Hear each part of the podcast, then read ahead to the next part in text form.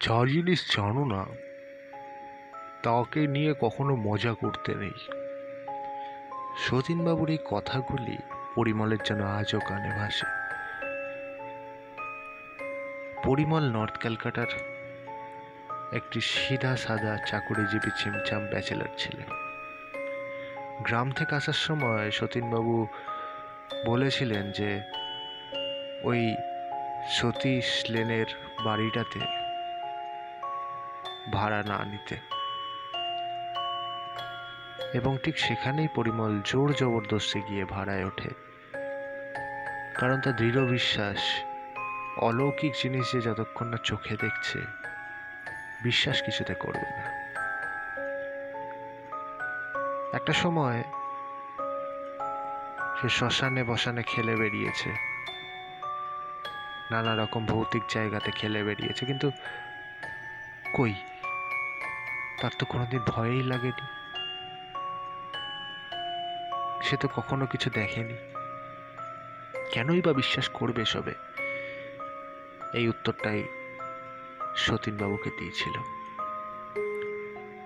পরিমল ঘোষ একটা ভালো চাকরি পেয়ে নর্থ ক্যালকাটার একটা ছোট্ট পোড়ো টাইপের বাড়িতে কয়েক বছর আগে এসেছে। নাইন টু ফাইভ জব করে। একাই থাকে জনবসতিহীন ওই জায়গাটাতে। আশেপাশে না আছে একটা ঘর, না আছে মানুষজন। বাজার করতে তাকে এক ঘণ্টার প্রায় যেতেই হয়, প্রতিদিনই। সুতরাং তার জীবনযাপনটা একটু কষ্টকর হলেও রাতে বাড়ি ফেরার পরে একটা আরামদায়ক ঘুম তার জীবনটাকে সচ্ছল চালিয়ে যাচ্ছিল। একদিন শনিবার হাফ বেলা ডিউটি কমপ্লিট করে আড়াইটে নাগাদ পরিমল ঘরে ফেরে। গেটটা খোলার পরে একটা উটকো গন্ধ তার নাকে খট করে লেগেছিল। পরিমল অগ্রাহ্য করে ভেবেছিল ইঁদুর বা কিছু বিড়াল মুখে করে এনেছে। স্নানের ঘরে চলে যায়। স্নান সেরে বেরিয়ে এসে সকালে বানিয়ে যাওয়া খাবারের কৌটোটা খুলে খাবারটি বের করে কিছু মুহূর্ত হয়েছিল খেতে আরম্ভ করেছে। এমন সময় কলিং বেলটাকে বাজিয়ে উঠল। কে এসেছে দেখতে যাবে, পরিমল? সেই সময় তার ফোনও বেজে উঠল। তনমনতে সে ফোনটিকে ছেড়ে গেটে কে গেছে? আছে দেখতে চলে গেছে। গেটটা খোলার পরে পরিমল দেখে সেখানে কেউ নেই। কেই বা আসবে? এত ভেতরের একটা জায়গাতে। আশেপাশে তো কেউ থাকেও না, কারণ তা আসার কথাও না। সে যেন নির্জন, অজানার মধ্যে বাস করে। কিন্তু বেলটা কে বাজালো? প্রশ্ন একটা রয়েই যাচ্ছে। গত চার পাঁচ মাসে তো এরম ঘটনা হয়নি। দরজাটি বন্ধ করে পরিমল ফোন কে করেছে চেক করতে যাওয়ার পরে স্তম্ভিত হয়ে দাঁড়িয়ে গেল। ফোনটি হাতে নিয়ে সে যা দেখল, তা ছিল এমন কিছু। স্পষ্ট দেখল ফোনটা বাজছে রিসিভারের অপশান আসছিল, কিন্তু ফেরার পরে ফোনে না কোনো মিস কল না কোনো গত চার ঘন্টায় ফোন ঢুকেছে। হে, কি করে সম্ভব? চেয়ারটিতে ধপ করে বসে পড়ল পরিমল। সব গুলিয়ে যাচ্ছিল। ফোনটি বেজে উঠতেই পরিমল এবার ঝপাং করে ধরে নিল। Hello hello hello. কিন্তু ওপাশ থেকে কোনো উত্তর নেই। কেবল একটা নিঃশ্বাসের শব্দ পরিমল শুনতে পাচ্ছিল ফোনের স্পিকার থেকে। একটা চাপা নিঃশ্বাস, কে যেন দ্বিতীয় প্রান্তের ফোনের স্পিকারের ওপর আস্তে আস্তে নিজের নিঃশ্বাসটি ছাড়ছে।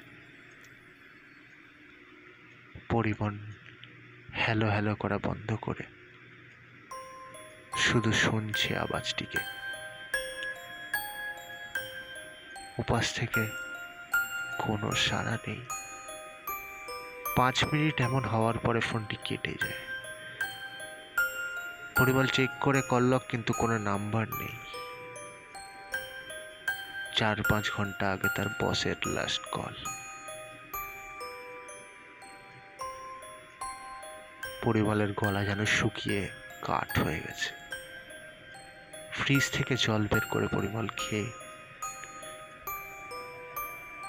মাথার ঘাম মুছতে মুছতে ঘরের দিকে গেল। কিছুক্ষণ শুয়ে ভাবলো তার মনের ভুলগুলো হয়তো কেটে যাবে। এক ঘণ্টা পরে পরিমল উঠে দেখল, সে যখন শুয়েছিল তাই বিকেল সাতটে, সাড়ে চারটে হবে। এক ঘণ্টার বেশি হয়েছে বলে মনে হয় না, কিন্তু রাত নটা বাজলো কি করে? আবার গুলিয়ে যাচ্ছে পরিমলের সব। মাথা কাজ করছে না, কি করবে সে বুঝতেও পারছে না। এমন সময় ফোনটি আবার বেঁচে উঠল। পরিমল ফোনটা ধরে বলল, কে? কে বারবার করে এরকম ডিস্টার্ব করছেন? এবার কিন্তু বাজে হয়ে যাচ্ছে। পরিমলের এই চিল্লানির কোনো উত্তর তো এলো না। কিন্তু এক পৈশাচিক হাসি পরিমল কিন্তু শুনতে পেল তারপর। সে হাসি শুনে নিজের আত্মারাম খাঁচা হয়ে গেল পরিমলের। যে কারোরই সেই হাসিতে ভয় লেগে যাবে, এমন অমানবিক হাসি পরিমল কেন? তার গ্রামের কেউ জীবনে শোনেনি। গ্রাম কেন? কোনো মানুষের শোনার কথাই নয়। সে হাসি শুনে যে কোনো হার্টের পেশেন্টের মুখ থেকে যান বেরোতে বেশি সময় লাগে না। পরিমলের হাত থেকে ফোনটা থপ করে পড়ে যাওয়ার পরও পরিমল শুনতে পাচ্ছিল সেই হাসিটি। পরিমলের মাথা থেকে টপ টপ টপ করে ঘামের ফোঁটাগুলো পড়তে চলেছিল, পড়েই চলেছিল।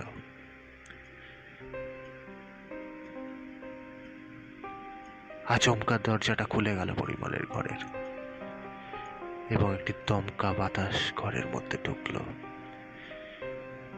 সে বাতাস হিমালয়ের ঠান্ডার থেকে কিচ্ছু কম যায় না। জমিয়ে দেবে যেন পরিমলের শরীরকে। এই গ্রীষ্মেও যে এরকম ঠান্ডা হাওয়া পরিমল অনুভব করল নিজের ঘরে, পরিমল বিশ্বাস করতে পারছিল না তার সাথে কি হচ্ছে। আস্তে আস্তে পরিমল বুঝতে পারছিল তার চোখ দুটি ছোট হচ্ছে ক্রমশ। ধীরে ধীরে পরিমল খাটের ওপর পড়ে অজ্ঞান হয়ে যায়। সকালবেলায় দুধওয়ালা এসে কলিং বেল বাজাতে পরিমলের জ্ঞান আর ঘুম দুটো একসাথেই ভাঙল। উঠে পরিমল গেটটা খুলে দেখে দুধওয়ালা দাঁড়িয়েছে। দুধের টাকাটা মিটিয়ে দুধটা নিয়ে পরিমল পিছনেই ঘুরেছিল কি? কি একটা মনে হতে পিছনে ঘুরে দুতলাকে কি বলতে যাবে বলে পিছনে ঘুরলো সে। কিন্তু কোথায় দুতলা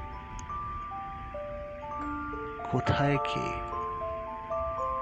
তার বাড়ির সামনের ফাঁকা প্রান্তর যেটা একমাত্র রাস্তা, তাতে মাইল দূর অব্দি তো দেখা যায়। কিন্তু কোথায় কে? কেউ তো নেই। হাতে দুধের ক্যানটাই বা কোথায় গেল? পরিমলের তো কিছুই মিলছে না। একটা সময় থাকে যখন মানুষ নিজের ভুল বুঝে ভুলটাকে শোধরানোর চেষ্টা করে। কিন্তু পরিমলের কি এখনও বোধ বুদ্ধি হয়নি? নাকি আরও অনেক কিছু আছে দেখার জন্য? জানতে হলে আমাদের তৃতীয় পার্টির জন্য তৈরি থাকুন। আজকের পার্ট এতটাই আমাদের এই গল্পের। আমাদের গল্পের নাম তো টাইটেলে আপনারা দেখতেই পাবেন, আর আমাদের গল্প পছন্দ হলে ফলো করতে ভুলবেন না। বাংলা ভৌতিক গল্প মানেই অতীশ মুখার্জির ঝুলি। চলে আসবেন প্রত্যেক বৃহস্পতিবার রাতে আর পরিমলের কি হলো জানতে ফলো করতে কিন্তু ভুলবেন না। আজকের জন্য এতটাই। ধন্যবাদ।